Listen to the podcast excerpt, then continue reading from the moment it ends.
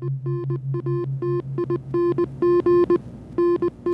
three three one one three. Initiating broadcast of fascinating nouns in three, two, one. Hello, everyone, and welcome to Fascinating Nouns.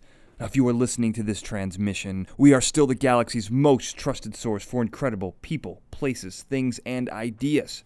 Now, together we arrive at this curious nexus point, and we will explore the strange, unusual, offbeat, bizarre, intriguing, interesting, invigorating, quirky, quaint, quizzical, weird, wild, wacky, the fun, the frivolous, and the fringe, plus all the spaces in between. I am your host, Daniel J. Glenn.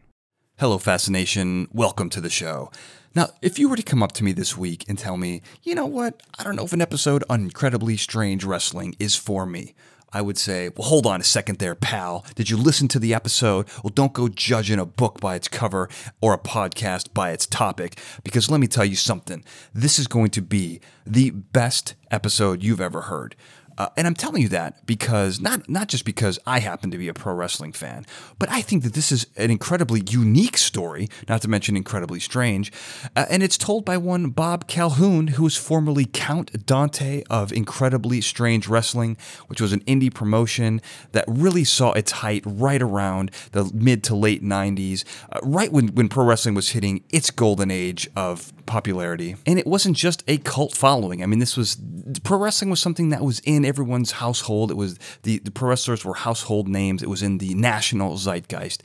And this is a time when this particular indie organization really saw its peak. And I, I can't do it any justice explaining it. I can really just give you the outline, but the man, the myth, the master of incredibly strange wrestling is one Bob Calhoun, and he outlines the exploits of his time as Count Dante in incredibly strange wrestling and his book Beer, Blood, and Cornmeal. Uh, this is very exciting. Let's jump right in with Bob Calhoun. Bob, thank you so much for being on the show today. One of the things I always like to ask is what people like to be called, and I think you've got some great. I've got some great little nicknames for you. Uh, you know, I got Bob, Robert, Big Bobby C, Nor Calhoun. Do you still go by Count Dante? Do you like any of these, or do you go by anything like that? Uh, just just Bob. Bob is fine. Uh, Count Dante uh, retired to write his memoirs. So, no more, no more Count Dante. That's a shame, man. Um, you know, I got to tell you, I'm very excited about this because this interview is really a confluence of some pretty cool kind of events. Uh, you, I kind of stumbled across a book that you have coming out called "The Murders That Made Us," which is about crime in early San Francisco. Which we're going to do an interview on that later. But I saw that you wrote this book on pro wrestling called uh, beer, blood, and cornmeal. And given my love of pro wrestling, I could not resist asking you uh, to discuss this great book, which, um, correct me if I'm wrong, but it came out in 2008. It references the late 90s, and you talk about MySpace. So, what I'm trying to say is this book was written at a very specific point in time, the golden age of pro wrestling. And you have such an interesting journey with this book because you were there at a time in underground wrestling when it was king. So I'm very excited to talk about this with you. Um, so I don't know how. What, how looking back, you know, we, you mentioned before off camera that that this is a book that you wrote a while ago, an experience you had 25 years ago. Give me some of your impressions looking back. How does it feel? You know, sometimes uh, I'll mention that, like, I saw, you know, in the 80s, you know, before Incredibly Strange Wrestling, before I was involved in it, you know, when I was a teenager, I saw like Black Flag and Dead Kennedys in Palo Alto, which Palo Alto is one of the kind of shishiest parts of Silicon Valley, one of the most affluent parts. Like, you know, it went, you know, you're kind of, you know, to, to use an ugly, potentially ugly phrase, you're, you're kind of slumming it there to drive a mere BMW, you know? Um, yeah, it's, and, sure. but I mean, yeah. when I tell somebody younger, like some younger punk kid that I saw, like these kind of, you know, seminal, hardcore punk bands in that place, they, they think I'm joking that I'm lying, that I made it up, that their idea that this ever happened there was ever allowed to happen in that that very very affluent place is just beyond them, you know. And it's like, well, there was a time when Stanford uh, was like more of a college town, mm-hmm. but not to go too far into that analogy. It it is. It, it feels more and more kind of incredibly strange wrestling somehow feels more and more strange to me that that you know, but I, I think that stuff is always going on, like just weird underground entertainment or or kind of bizarre nightclub acts and that they if it wasn't for covid there would be some version of it that i'm just too old to know about mm-hmm, mm-hmm. yeah you know yeah yeah that that there's a tendency for for you know i'm an old timer now i guess you know to act like that was the ultimate thing but uh, writing the newer book on uh, kind of a uh, journey through San Francisco history through crime, you just find all kinds of weird shit happening. so Yeah, like, yeah. it's nothing new, it's nothing old, I guess. Uh, um, and there there is a kind of newer version of incredibly strange wrestling, which we're way jumping the gun. But how how do I look back at it? It's I mean, it, it it does seem like just being in the ring and people brought corn tortillas to throw at us while we wrestled and while I was announcing. And and being in the ring fighting a guy with in a Sasquatch suit while people are throwing food at me, uh, it seems very very dreamlike. You know, Yeah, it does yeah, see yeah. and that that was part of the appeal to it is you ha- you would work these day jobs you know, like temp jobs, you know, filing books in a law library or something or whatever job you could get. Um, and you just kind of like this, it offered an escape, not just for the audience, but for the performers that, you know, I was Count Dante and I had a success seminar. I was Dante of Nazareth, would drag a cross into the ring Mhm. and fight a guy in a lion suit while Flamius Caesar in a Roman uh, Roman uh, centurion outfit kind of was the manager of the lion, and that you could stage these things. Um, one aspect of pro wrestling, it's like a punk rock pro wrestling or not, whether it's like very mainstream wrestling like WWE, which is pretty freaking strange um as it is uh is that it it does alter reality. Because yeah it's like it's a work um you know who's going to win but the audience reaction is always like the audience even if they know it's you know, they in their mind it's quote unquote fake or whatever they react to it as if it's a real thing and it, it bends reality in a way I don't think you know. I've done other forms of theater. I, I've played in bands forever. I've done actual plays where you're doing the same play and memorize lines, and you're doing that every night. I've done student films or experimental films or whatever. But pro wrestling warps reality in a way that no other form of sports or entertainment or sports entertainment does it creates in that moment you are in an alternate reality when you are either seeing or participating in a pro wrestling show Yeah, I think that's a great way to describe it completely. I mean, that's why I fell in love with pro wrestling.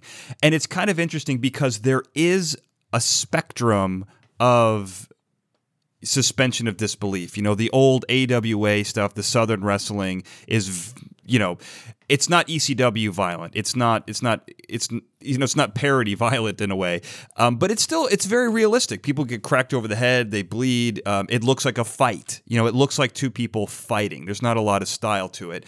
And then you go to like lucha libre wrestling, which is kind of what ISW was pretending to be, and that's very choreographed, very stylized, uh, very a lot of gymnastics, high flying, which is very different. And then you've got is you know, and then you've got people like ISW, like the group you were involved with, which is almost taking that to the next level. You know, I mean, it's crazy characters, crazy storylines, uh, wild wrestling.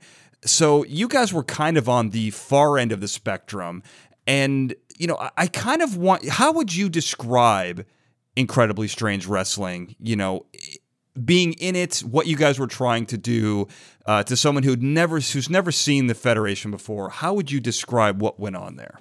well it was it was it was um it was like one half punk rock one half wrestling and we had bands at the shows so like you know it was like kind of the WWF's rock and wrestling connection, but carried to a, a greater extreme. So there would be like uh, a set by a band, Yeah. then a set of wrestling, then another set by a band, and then another set of wrestling, and then the headliner would be playing, um, you know, like NOFX or Me First in the Gimme Gimmes, or we had Mike Watt do a show. Um, eh, you know that that that was going on until you know in the club days before we moved up to the Fillmore. That would be going on at like 2 a.m. You know, like last call's already happened and the headlining act is on and there's just tortillas all over. Uh, the venue was called the Transmission Theater, which used to be a trans transmission shop in south of Market, and you know you just have this overwhelming smell of bit corn tortilla slush mixed with beer and whiskey and sweat and yeah, there there'd be some really really loud band playing. Um, sounds sounds lovely. You're painting such a beautiful Yeah. picture here, Bob. yeah, it was, uh, you know, uh, you know, like like that, t- uh, you know, the, the club that it was in that it started out in the the it was the Transmission Theater, and it was uh, basically there was this club called the Paradise Lounge, and they bought the transmission repair shop next to them, and so there was a door that Oh, between see. them, so Okay. It felt kind you know so they it was all opened up so if you walked ar- i didn't get a lot of chances to do this because i was busy working on the show but if you walked around like before i was involved in it i was at the show it felt like tom sawyer's island in disneyland where you're just going into all these Yeah. compartments where there's different stuff going on Yeah, yeah, yeah. Okay, that's a great way to describe it. Okay. yeah, and that point, this is like the mid 1990s, so the the kind of tech takeover of San Francisco is only really starting. San Francisco is still this kind of crazy place with a kind of hippie hangover from the 60s still going on. Um, there's lots of anarchists around, and and a lot of you know both good and bad things are still in the civic memory. Um, I kind of wonder how much incredibly strange wrestling was influenced by drag shows. Like, Hmm. you know, we had um, gay and LGBTQ performers definitely in ISW, but really most of us were straight, cisgender, whatever people. Uh, you know, Right. Yeah. uh, yeah, and uh, but I still think that's just in the the DNA of San Francisco at that time, or maybe at any time, or the you know all these crazy shows like the Cockettes. Like you might not have ever seen it or known about it, but it's still kind of in the air. you know, you make a good point because it seems like of all the places that would be, you know, a gestation location for ISW, San Francisco is it. If you're going to have incredibly strange wrestling, San Francisco's the place where you're going to have it because you guys really capitalized on that. I mean, you know, I was just writing down some of my favorite characters from ISW, and you know, the Ku, the Ku Klux Clown and Harley Racist were obviously your bad guys in the show, but you had Uncle Nambla, the Chemo Kid, Homo Loco. Macho Sasquatcho, who was a big Sasquatch. I mean, this is this is crazy wild, but also in some ways, you know, Uncle Nambla. I mean, South Park, you know, famously did a great episode on Nambla. That was really in the zeitgeist at the time, and I feel like you guys capitalized on a lot of that and gave it a San Francisco spin. Is kind of how it feels to me. Yeah, I was, in, you for better or worse, I was Uncle Nambla. That was like, Oh, you were Uncle Nambla. I mean, a lot of these. I. I was Uncle Nambla. I don't think you only mentioned that in the twice.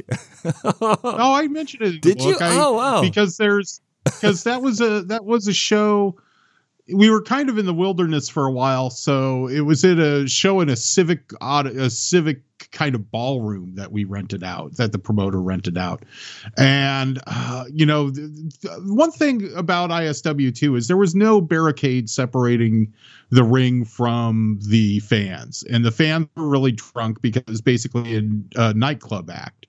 And so um the fans are right up there. So when wrestlers are diving out of the ring, they're falling into fans. It's like a really, really violent stage dive and stuff. wow. And um, so I did the Uncle Nambla show and I wrestled uh, little Timmy, who was a, one of our better workers in pro wrestling parlance. He could really do like he was a gymnast as a kid and he could do a lot of stuff. And he was like, I think he was too young to get in the club still. Like he was probably 18 or 19, but Mhm. I mean, you know, to a bunch of drunks in their 20s and 30s and 40s, he looked like he was 12. Sure. And Got to pass him off for storyline purposes. right? yeah, and so we did this. You know, he came out in the Angus Young schoolboy outfit, and I wrestled him. And I wore, you know, all 340 pounds of me Sure. or 300 pounds back. Then I was maybe a svelte 320. sure. Um, yeah, uh, I wore hot pants and like I found these hot pants at a thrift store, and they were just like you would do when you would go through thrift stores back doing the wrestling show, and you find any kind of weird out,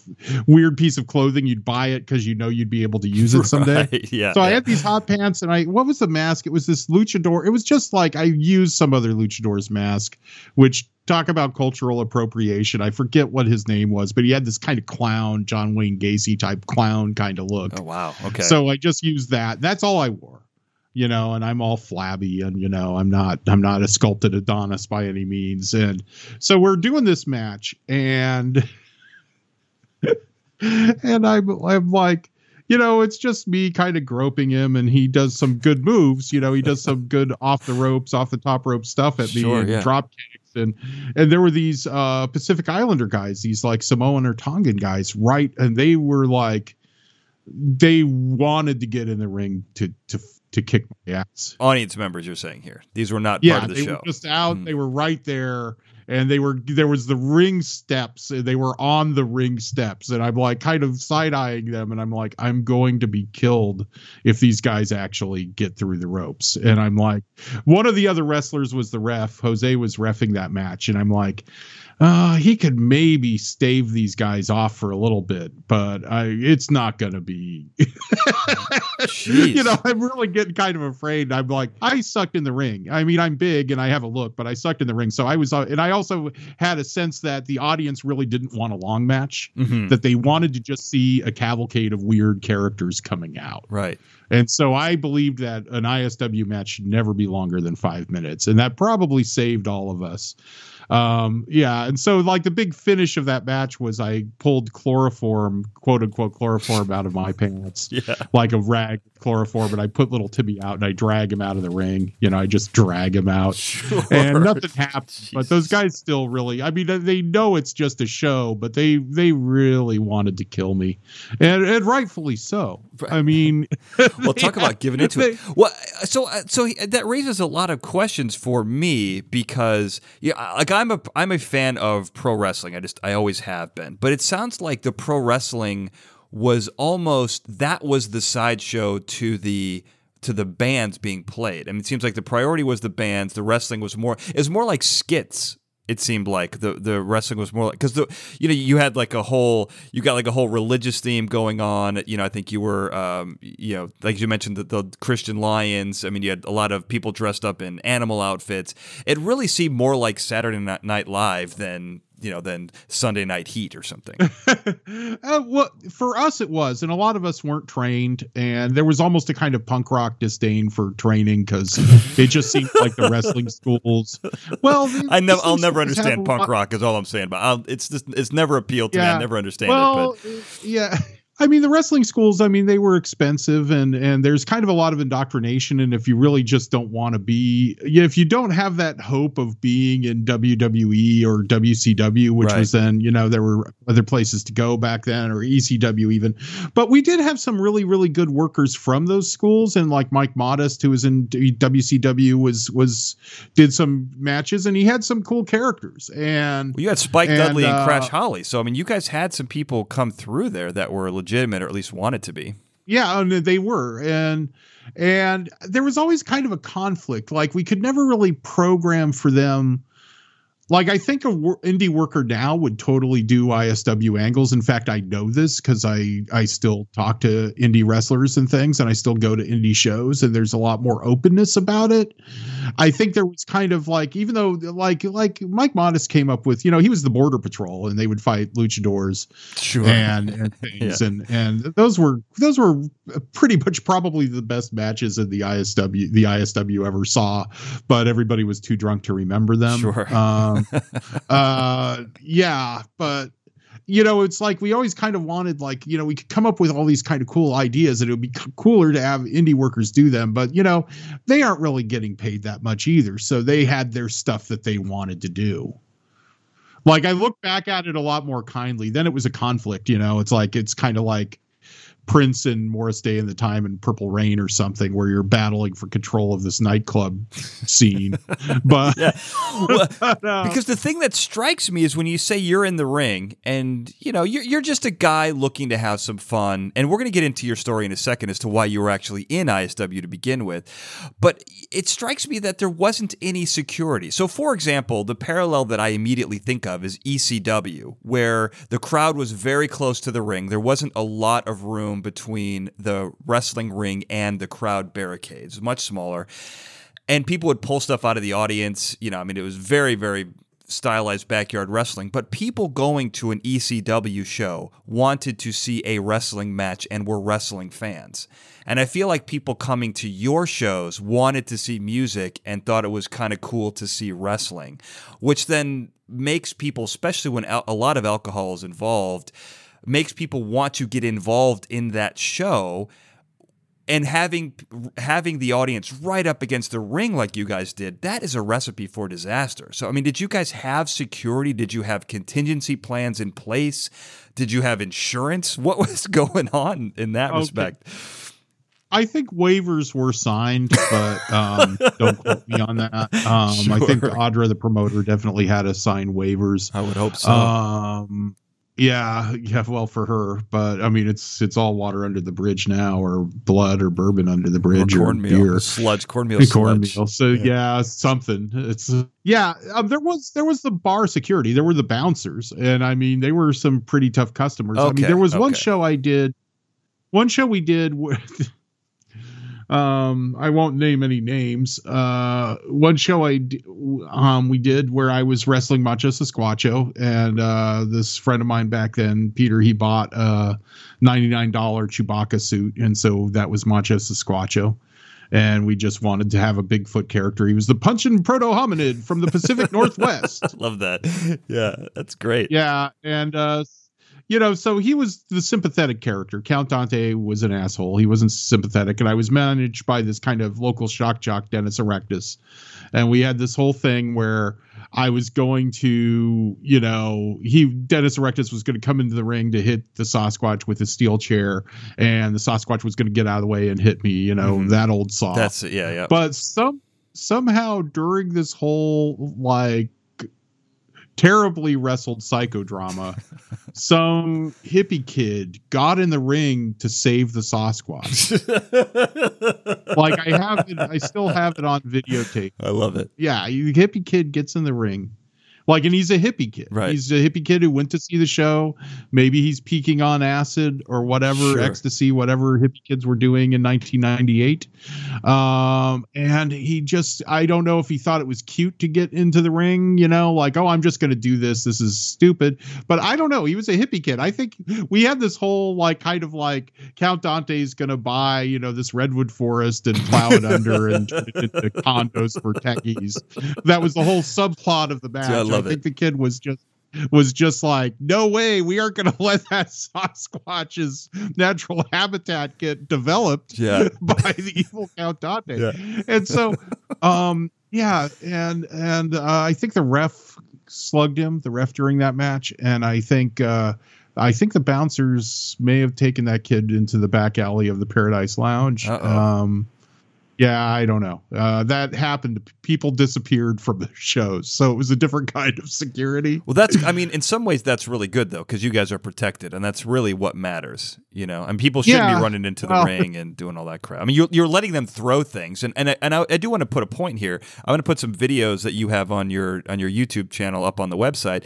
It is hard to really describe and undersell how many I'm sorry, it's hard to oversell, I should say, how many corn tortillas and how much stuff is being thrown at you guys throughout the entire show.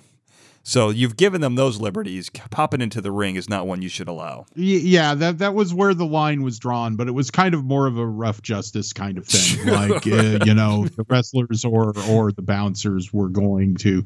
They finally had carte blanche to to to beat the crap out of you if right. you if you cross that those ring ropes when you weren't supposed to. Right. which is how it should be. But but that's how it exists now. I mean, I, I've watched a lot of shows, and I've seen a lot of people jump over the security barricade, pop into the ring, and that is the last time you see them conscious for a while. I mean, they just you got. Yeah. I mean, they are swarmed by everyone. The guys in the ring haul off. I mean, it's it's crazy. But let, us talk about we got to talk about Count, Count Dante here because Count Dante is not only a great character, but he's got a lot of great storylines, things that happen to you as Count Dante that I want to get into. I'm excited to talk about. But let's talk about the genesis. How did you go from Bob Calhoun to Count Dante, and how did that lead you to ISW in the first place? Because from what I understand, you started out as a frontman for a punk band, and that's where the Count Dante came from. But then, how did you end up being, you know, a wrestler and then later an announcer? Well, well, Count Dante. I mean, it's a name I stole from this ad in '70s Marvel Comics. Um, you know, he was this guy Count Dante, and he turns out he was like an Irish guy from from Chicago but in the ads, he was kind of racially ambiguous, like he had a penned on afro and stuff because it was 1976. right. And he he claimed to have beaten the the masters of judo, jujitsu, karate, kung fu, kempo in death matches. And so it was like, did he actually kill the people? What happened here? He was like Mortal Kombat before Mortal Kombat was there. He's like Sub Zero. Liu Kang. Yeah, I mean he did he is credited with doing some of the first MMA shows or promoting some of the first MMA shows. Oh, interesting. In the United States. I didn't know that. And um so I'm just like looking to start kind of a kind of weird theme band. I always wanted to have like a kind of performance aspect to my band. So I kind of I stole this guy's uh shtick and recreated him as like this kind of late night infomercial huckster, which is what he probably would have been had he still alive. See, this is yeah. like a little before like Yahoo as a search engine is just starting when I'm doing all this. Okay. So this idea, like I didn't know if he was still alive. I didn't know there was like I didn't have the thought that there would be a way to know this. It's like here's an interview with him from saying really crazy shit from Black Belt in 1974, sure. and that's kind of it. Yeah, you know that in the comic ads, like, and then old kind of old karate people telling me stuff about him and uh you know then so i start doing this and then there's this you know you, oh, you put up the band website and you start doing things there might have even been a count dante geo city site for people really wanting to walk through tech memory lane or Angelfire um Angel yeah. Fire, Flaming Skulls. Yep. Gotta have Flaming Skulls. so I, I started the band and I, I had uh, my friend Ruby. She made me these kind of karate gis or kimonos and I would go to these fabric discount fabric warehouses and buy, you know, the most outrageous like leopard print and sequin fabric that I could find and we would make my outfits. And then I made my poor bandmates wear uh, karate gis or judo gis and they were the Black Dragon Fighting Society. Right. Because that was Count Dante's supposed organization. So it's Count Dante and the Black Dragon Fight Society, as Thor later said, the longest band name ever. It's a great band name, though. I, I actually love it. I mean, it's lifted completely, which is my only beef with it. But other than that, it is a pretty cool band name. I never expected to be doing it as long as I did, but the, see, the problem with committing that much to something where you're making costumes for it and everything is that you kind of can't stop it's not like you could just do that for a year and then start something else. right, right, yeah. right. Yeah. So so after I the band was running for a while, I did start to get like weird emails from like varying pretenders to the real Black Dragon Fighting Society. It turned out Count Dante died. Um, he not only um, let's get all this prologue out of the way about Count Dante. He he not only was this kind of kung fu huckster guy, but he had been a part of this uh, what was then the largest cash heist robbery in the United States, which was the Purolator uh, bank vault robbery. Purolator was an armored car company, or maybe it still is, and him, Count Dante, and some kind of like not so good fellas like robbed the place. His his Black Dragon Fighting Society. The Count Dante and the Black Dragon Fighting Society knocked off an armored car. Is what you're saying? They didn't rob the armored car. They they they boosted the vault of the company oh, where all okay. the cash went. Okay. yeah, it's, it's, a little. It sounds like a cooler when you think that him and a bunch of kung fu guys, you know, stopped an armored car and used karate, right? Like yes. and used their their death touch to to rob the the armored car. I'd watch that movie. Like that's the if you were to if we were to make the movie version that's inspired by true events, Yeah. that would be what happens in Yeah, it. yeah, yeah. That's amazing. You know, he had been busted for like there were these dojo wars, and he had tried to like like him. He was fighting with the Green Dragon dojo, and he had been busted for drunkenly trying to to s- attach sticks of dynamite to their dojo, and him and some of his his uh martial arts friends stormed the dojo and one of them got killed because the dojo had all the the green dragons had all these swords and spears and pikes on their wall so they killed one of the guys Holy cow. That's amazing. like yeah yeah nothing i could have imagined for count Dante is weirder than what he actually was Well, you know what's funny? What I love about that is is is is Cobra Kai, the TV show that's on now, Cobra Kai, which I, I fell out of it after the second season. It because it got so ridiculous. Hearing that story actually makes Cobra Kai feel reasonable. I mean, that is that is so silly that I mean there were real real dojo wars. I didn't think that existed. That's amazing. no no yeah that, that's probably why i stuck with cobra kai through the third season is is knowing all of this. Yeah, no kidding. um that yeah it's it, you know it doesn't seem that crazy to me um and also going through isw is like yeah you know it's like this silly wrestling show you're not making any money on it but you're sticking with it because it's more exciting than your other life Fair enough. Yeah. imagine that so so yeah after you know i put up the website and the band's playing and i i didn't think that anyone would know about this band outside of california or san francisco even that we would just do some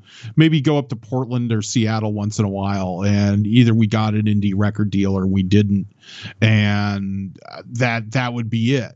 So I, but you know, you put up the website, and then they're putting up their websites, and then you're getting cease and desist orders from the the keeper of the Count Dante Flame, William Aguiar, who I think was one of the guys in on the Purolator robbery, and he's out in Fall River, Massachusetts, threatening me. But then there's this other guy, Ashida Kim, who claims to be the head of the Black Dragon Fighting Society, tr- emailing me to enlist my aid against them. Like this shit's. I mean, most of it was virtual, but this shit's going on, and and they're wanting to sue me or kill me. And I kind of stuck with it. Like I worked in law firms and was able to have a lawyer friend send them letters and got them to back off for a while. Those aren't the people you want to run afoul of, though. I mean, I know you studied Brazilian Jiu Jitsu, but these guys are claiming to be in death matches. They sound like the hand from Daredevil. I mean, these guys, or you know, the foot, the foot from, uh, which I just realized is a total ripoff. The foot from Teenage Mutant Ninja Turtles. I mean, these guys sound serious. Yeah, well, it's a parody. yeah, yeah, yeah. you know yeah um but yeah no i mean it helped that they were far away. I mean i think ashida kim was in florida and uh and uh aguiar was in fall river massachusetts. So th- it helped to be me be brave that they were on the other side of the continent. You're like the original keyboard warrior. You yeah. We were all drafted into the keyboard Yeah, army yeah. without even knowing that we were doing that to ourselves kidding. yeah But I mean, this is this is pretty crazy. I mean, this is a crazy story, though. I mean, because like you said, there's two fighting factions. They're fighting with each other. They're both fighting with you. But um, it seemed like Ashida Kim was more on your side, and he wrote a lot of books, including the X the X-rated Dragon Lady, um, and other books with ninja in the title, which I thought was also a really fun detail of the story. Yeah, yeah. I mean, he's you know, I mean, in my kind of um, secondhand contact with him over the years, he's only gets nuttier and nuttier. Um, he was more on my side, but I think his claim to the throne was a little more specious Yeah, or a lot more sure. specious. But it's all kind of like nobody. Count Dante didn't leave any heirs or any heirs that he knew of. Nobody's really an heir to him. Right. Um, he died, and he may have even been poisoned. Wow. You know, he's in an unmarked. I visited his grave in Chicago. He's in an unmarked grave, Really? uh, pop grave in Chicago, and I put like my Count Dante CD on it as a marker for him. That's nice. Um, this guy Floyd Webb is making. He's been doing this for 15 years now. Poor Floyd. He might finally be found somebody to give him the financing he needs. He's been doing a documentary on John Keehan, the original Count Dante, and Floyd's a Chicago filmmaker. He's one of the producers of uh, Daughters of the Dust, and he produced like the American Masters of uh, Nat King Cole, or was one of the producers of that, and plus other things. I mean, he's, he's he's a legit filmmaker, and he remembers Count Dante. He he he said when he first started talking to me, and because I'm a researcher and I've helped him find stuff and helped him with things, he said when he first started, like he he was surprised that the band guy was the most reasonable one hmm. out of everybody he was trying to contact. He ended up getting into lawsuits with the Fall River faction and the uh, Fair Use Project at Stanford University represented him because they were they were trying to hold him up for money or trying to sue his project, his documentary film, wow. out of existence. Wow. Yeah, so he he he won the case. I think the story, his story you know, if you're into the making of documentary films and how things can go wrong, his story is is it maybe not as interesting as John Keehan and Count Dante's story, but it's interesting. It's definitely it's definitely interesting in and of itself. So is that beef squashed as a you know as a, as a button to that? I mean, have you squashed the beef with the the Count Dante factions? I haven't really heard from them. One of those guys tried to add me, like the William William Aguiar is is gone now too and he's probably the guy who had something to do with the Purolator robbery, and he was like Dante's right hand man, um, and why Dante ends up in Fall River for a while, uh, which is a place you try to get out of and not go to. He's gone. His son tried to add me on Facebook, but I decided it yeah, I don't think that's idea. so great. Yeah, no, I'm like I'm going to deny this one. But so I have this, you know, this kind of theme band with kind of violent martial arts themes, and it's this over, you know, this oversized personality and all the the costumes. It's like uh Greg Brady with Johnny Bravo. I've got the threads. and there was this this kind of bartender doorman, uh, fast Mike, not fat Mike of NOFX. It was fast Mike with an ST, an extra S. Um, he looked like he was in the Ramones. He was he had that kind of Ramones hair. Um, I think he's in in Belgium or somewhere in Europe now. I don't know, but he was always like really into my band. Like there weren't a lot of people into this band, but he was one of the guys who thought that we were cool. And yeah. Uh, yeah, and he was just like, "You got to do this incredibly strange wrestling thing," which had been kind of going on for a couple years. Uh, out of the Paradise Lounge. It started evidently like August Ragone and Barry from the Hellies had been doing something and Johnny Legend, who's kind of known, had been doing some kind of incredibly strange wrestling type things at car shows before that. But then with Audra, they got into the Paradise Lounge and transmission, so they had a venue and they were able to do like monthly shows. And we and uh, so he was just like he was kind of on me about doing this and and it, it, made sense and i kind of just wanted to do it like oh well you know we were playing like a kind of sub level of nightclub and you're always like it's kind of funny. I'm not really thinking of doing national tours and arenas or anything. I'm thinking of just like getting better nightclub gigs. Right. Yeah. Yeah. Um, instead of the dives, like going up to a better class of dive, um, maybe.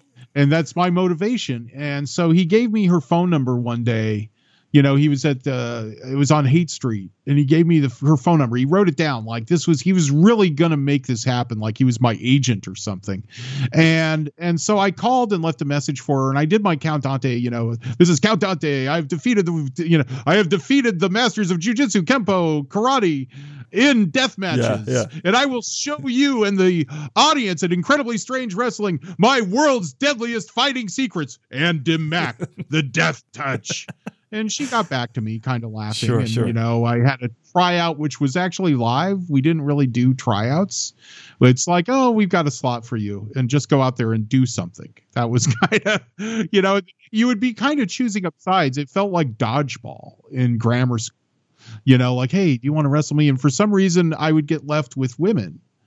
Um, you know, I don't know why the other creeps in ISW didn't want to wrestle the women, but that fell on me and you know it would be you know I kind of Andy Kaufman it, which was a huge influence on I think a lot of us, uh, the cruiser and everybody, Andy Kaufman, and yeah, so I would ha- do a handicap match with two women, and you know, uh, they would they would beat me up, and this seemed to entertain people, so I kept coming back. And then, you know, my arch nemesis was the Poontangler, and it was always like a paternity suit match between Count Dante and the Poontangler, who is the father of the Poontanglers. Is he? Yeah, I deny it. We do all this kind of Jerry Springer type angles, Sure, yeah, yeah. Maury Povich type stuff. Like that stuff was just kind of, you know, we were all in various stages of unemployment all the time. yeah. so we're just sitting at home watching daytime TV too much in between temp jobs or in between job jobs. And this is like where we're getting a lot of our ideas for what we're going to do in the ring. And we're going to parody this stuff that's just kind of ubiquitous at the time. Yeah, uh, those were some of. I mean, I remember. Except my first job actually in entertainment was at Jerry Springer, and I remember the like the height of it. I, I'm from Chicago, and Jerry Springer at the time was in Chicago. So I, I mean, I remember, you know, the Springer versus Oprah wars, and I mean, this was just such a phenomenon, you know. And and I love that you guys were, were doing that. When you so when you got into it, from what I understand in the book, you said that you were the Andre the Giant of the organization. I mean, you were six foot three, three hundred plus pounds. Uh, so you were really the giant there. did you did you have an uh, fifteen year undefeated streak, or were you? Uh, No, I, I got defeated a lot. I mean, and when I won, people really didn't like it because I was always fighting somebody more more outwardly entertaining or interesting than me. Uh, the Poontangler or Macho Sasquatcho or sometimes El Homo Loco, which I only fought El Homo Loco once. I mean, you were gonna job if you fought El Homo Loco because he was like our Hulk Hogan. oh wow! You know, it's San Francisco. That's like the most over character, the most popular character we had.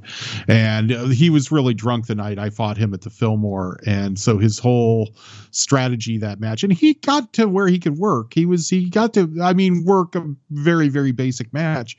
Um, you know, but he, he was just drunkenly pummeled my nuts the whole five minutes, yelling at me. And James Hetfield was uh, at ringside making derogatory remarks about um, about gay people. To get heat, or was he serious? I, I, you know, I, I don't know where James is at now. I, I don't know the man. I, I've talked to Kirk Hammett for stories and things, but uh, let's just say, let's just, you know, he's probably changed. I mean, there's those movies about all their therapy and stuff. There's a lot of, you know, he's a metal guy. There's a lot of anger, angry young. He was still an angry young man back then. despite the success of Metallica. Well, it's funny because James Hetfield and Jello Biafra are literally the only people I recognize from the music scene. Oh. Um, because it's funny because you know. Really quickly, I want to say before because I want to hear more about um, your your journey there. But one of the funny things, since you mentioned James Hetfield, is I, I also want to say to people listening, this book has a very strong musical narrative bent to it. And the more I'm talking to, you, I realize music is really the driving force behind all of this. Um, but I want to tell you, I know nothing about music. I've never been a part of a music scene. I don't really listen to underground music. And it was so funny like listening to all of these obscure to me obscure they're probably not obscure to people listening but the obscure bands and even the music genres. I mean, you mentioned trucker trucker punk psychobilly desert rock. Um, you even describe one as blending galloping toreador music with surf rock sensibilities i don't know what any of that means are those real things or did you make them up on the fly No, no, no. They they were real bands. I mean, they're probably still pretty obscure, most of them, and that was kind of a motivation for writing the book the way I wrote it. It- Incredibly Strange Wrestling is this outgrowth of the music scene, um, more than it. It's like a kind of. It's like wrestling kind of infected a piece of the music scene, and that's a great way to know, describe it yeah. And I mean, they are these like low budget things that are kind of going on in kind of weird venues, whether it's nightclubs or high school gyms or, you know, civic centers. Like they have the uh, indie wrestling and indie music have that in common. They are both indie in that way. And so it just kind of made sense that there would be this cross pollination, and that that cross pollination still goes on today. There's a show called Hood Slam, which is out of Oakland, and it's in a music venue. And I have worked a few of their shows, and they're they're much more, I think, successful than ISW was, or more prolific. And it was funny when I worked a few, they brought me in as an announcer, and I think I did like seven shows. And it was that was weird because it was around 2012, maybe. But the thing about Hood Slam is it, it's much more of a wrestling show. The the fans are still right up against the ring. Nobody's throwing food though, and the characters are crazy, but they all come out of they're all trained or 99% of them are trained and they're all actually top flight indie wrestlers. And I think I I could be wrong, but I think like a lot of people in AEW kind of had gigs, you know, were were brought in to work those shows at various times. So so it, it's kind of weird. Like uh, it's always um. I'm going to go way too far into philosophy speak, but it's always a Hegelian dialectic. Yeah, yeah. I thought the same thing. There's indie wrestling, and that's the thesis. And then isw is the antithesis. And now like hood slam is the synthesis. Sure. you know these two diametrically opposed things have finally come together in hood slam. Wow. And it, it's nothing you were either on the thesis or antithesis side you never would have seen that coming even though you should have. Uh, but it's not to say that hood slam is a uh, um, inspired by ISW or a copy of ISW. And, and, like I think a lot of people that did Hood Slam, some of them had read my book or were aware of it. There even are there's like one holdout from the ISW days working with Hood Slam now. But it's not like they said we got to bring back ISW. They they did they're doing their own thing, but I think it's in the air. It's like like back to the Cockettes and the drag shows and and the kind of LGBT theater and Beach Blanket Babylon, even and all this stuff kind of running around San Francisco when we're doing ISW. That's in the cultural DNA. Like how much of ISW is because of the hippie day acid tests? Like at the Fillmore that Bill Graham was doing these crazy shows with all these bands and lights, and just this idea of doing these shows that have all this other kind of performance stuff going on within a rock show. Yeah. It's just something in the air, in the place, in the Bay Area. Yeah in the San Francisco in San Francisco. So I mean, it definitely it sounds like that. I mean, it sounds like something that came out of that scene, and you know, I don't want to say inevitable, but it seems like it almost in some ways, given what was going on, given what was going on in the music, and given how popular wrestling was in you know the national zeitgeist, it seems like there would it would someone would find a way to incorporate wrestling into punk rock or rock and roll or whatever. And it seems like that was it. Now, while you were there, so I want to get back to, to your kind of journey in ISW because you were wrestling, you're wrestling, you know, mentioning wrestling women, uh, weren't a great wrestler, but you eventually moved to doing announcing where you excelled and were kind of became that was really your creative you know, you're almost like a, on a creative rocket to the top of ISW at that point. How did that kind of start and, and develop? That actually kind of happened early on because, like I said, it's all kind of catch as catch can at an ISW show. Hey, do you want to wrestle tonight? Uh, I, mean, I don't have anybody to wrestle. You know, uh, so there would be like, you know, hey, can I announce? Oh yeah, sure. You know, go ahead and I just I kind of started doing that maybe my third show, maybe very oh, early oh, wow, on. That's quick. And um, they had an announcer. They had various personalities kind of sit in on matches. So that was the thing. They would just have wrestlers kind of do the kind of color commentary shtick and the heel re- announcing shtick. Um, but they after a while uh, we had this uh, res- this announcer Alan Bolte, and he wrote for all those kind of pulpy wrestling magazines that were at 7-Eleven and smoke shops at the yeah, time. Yeah, yeah. He wrote for Pro Wrestling Illustrated and The Wrestler. He wrote for those, and he was also an announcer in the 70s at the Cow Palace you know, for that regional Roy Shire wrestling. So he would announce, you know, Ray the Crippler Stevens and and you know Pepper Gomez and you know later on Roddy Piper when he was working that territory. Mm-hmm. And so I was kind of paired with him, and you know we we'd kind of give each other lanes. He would kind of give me some pointers on how to do it. And we kind of became the announce team and the, you know even on some of the tour tour shows although he didn't really tour uh, it was usually just up to me and whoever wanted to sit in to kind of do that. Um, sometimes i would uh, i would uh, co-announce on tour with uh, promoter audra which always kind of gave it a weird morning show sound. I'm like it sounds like like the morning zoo yeah, just kind of the man woman kind of talking kind of thing and kind of quipping at each other. Yeah, yeah. if you were doing the announcing, it's a, it's a lot different when you watch a you know a television version of a wrestling show. You have announcers, but they're almost closed circuit. They're announcing what's going on in the ring with absolutely no fan interaction. The fans can't hear them until they watch it on television. But you guys were doing announcing live to a very rowdy, raucous crowd.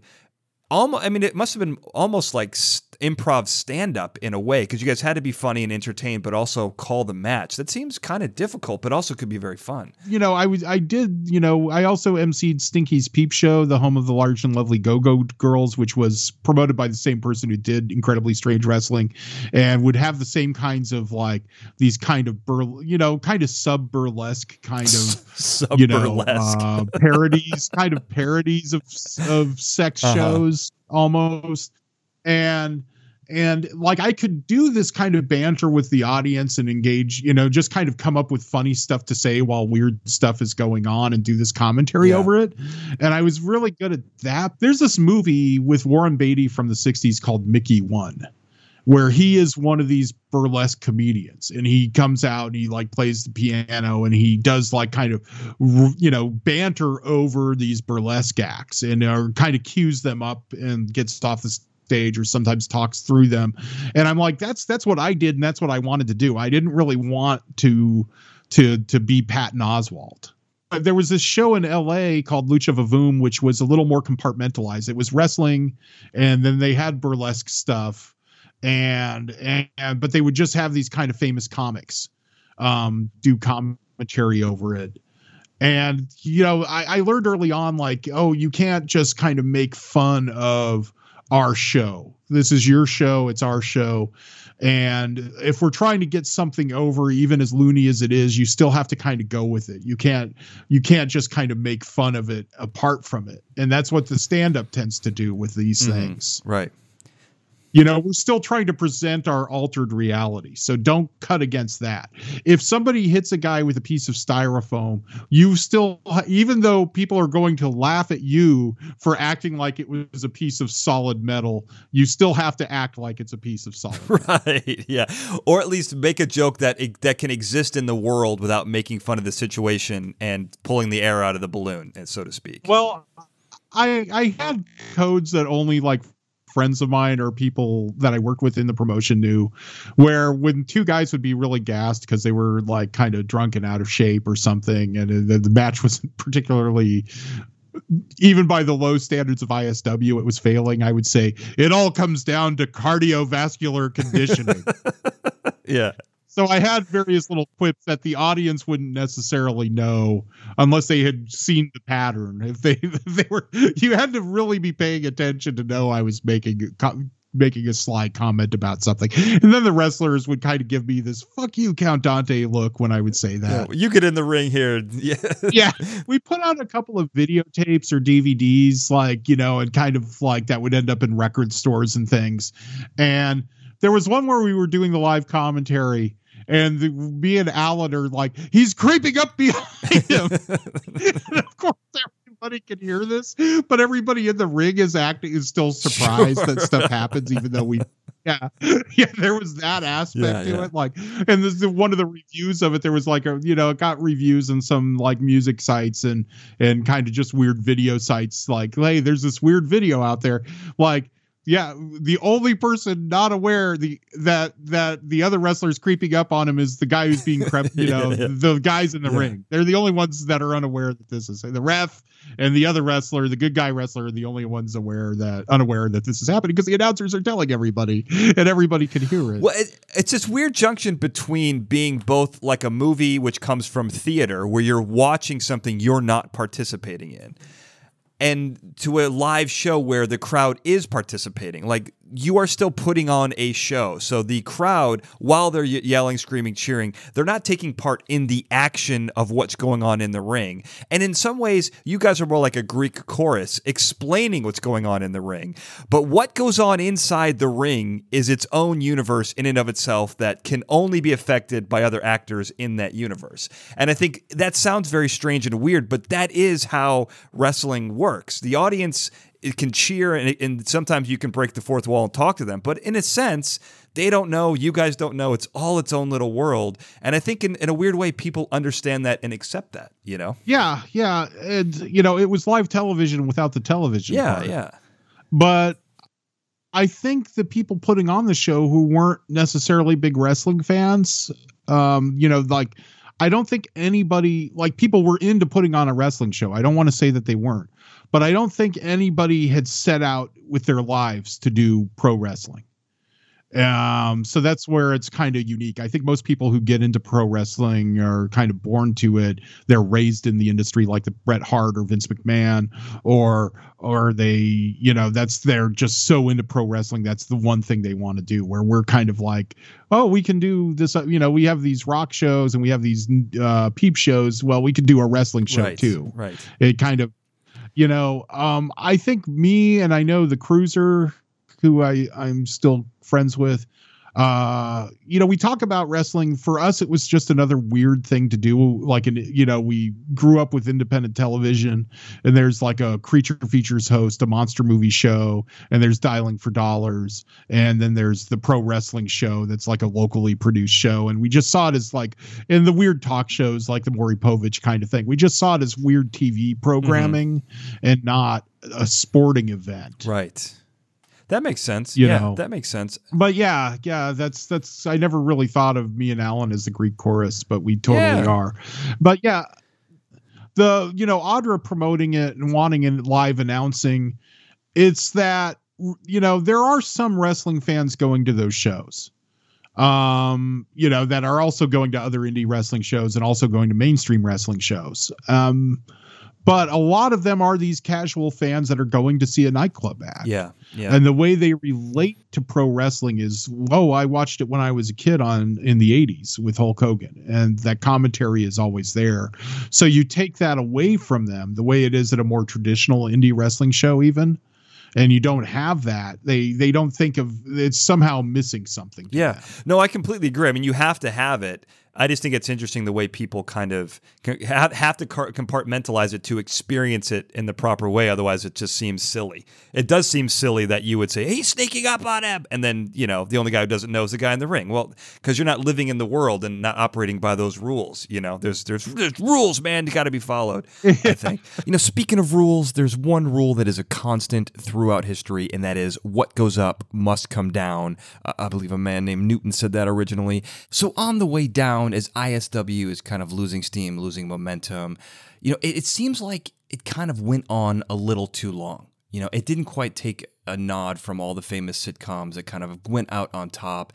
And it seems like in the book, the trajectory kind of culminates before you guys go on a big European tour, which in some ways kind of just defeated the last remnants of enthusiasm for ISW. Uh, and you were on that tour, so I'm curious, what did you think about that and, you know, kind of how everything ended for ISW? Yeah, if we could have stopped at Warped, because Warped is what what Warped is June, July, and into August of 2001. So we know what happens in September. Like if we could have just stopped there, we did Homomania when we got home. It was our big homecoming, and if we could have just known enough to stop there. But the thing is, that kind of altering of reality that pro wrestling does is addictive. And uh, some of our guys went crazy. Like it makes sense when Roddy Piper writes about the sickness where people in pro wrestling go crazy. And it makes sense for them because they're actually earning a living. And it may have made less sense for ISW wrestlers, including myself, to go crazy from it to varying degrees. Um, but it's that, like, you know, you get to go be Count Dante or you get to go be El Homo Loco instead of just some guy at the bar or some, you know, you you get a guy at the club. You get to be the Poontangler instead of somebody, you know, as a re- instead of a receptionist. And and you know, it's always those things. It's almost like a cult. You know, there's always the salad days of a cult. A cult, you know, the People's Temple, another San Francisco thing. Which, by the way, the People's Temple itself, after the Jonestown massacre, uh, Wow. was rented out by like Sure. uh, people uh, by punks, and they booked punk shows there. So it kind of and it was just down the street from the Fillmore, so it all comes together in my weird thoughts on this and my next book, Murders That Made Us, which is a history of San Francisco through crime, including Jim Jones. Um, so he's uh, on my mind, unfortunately.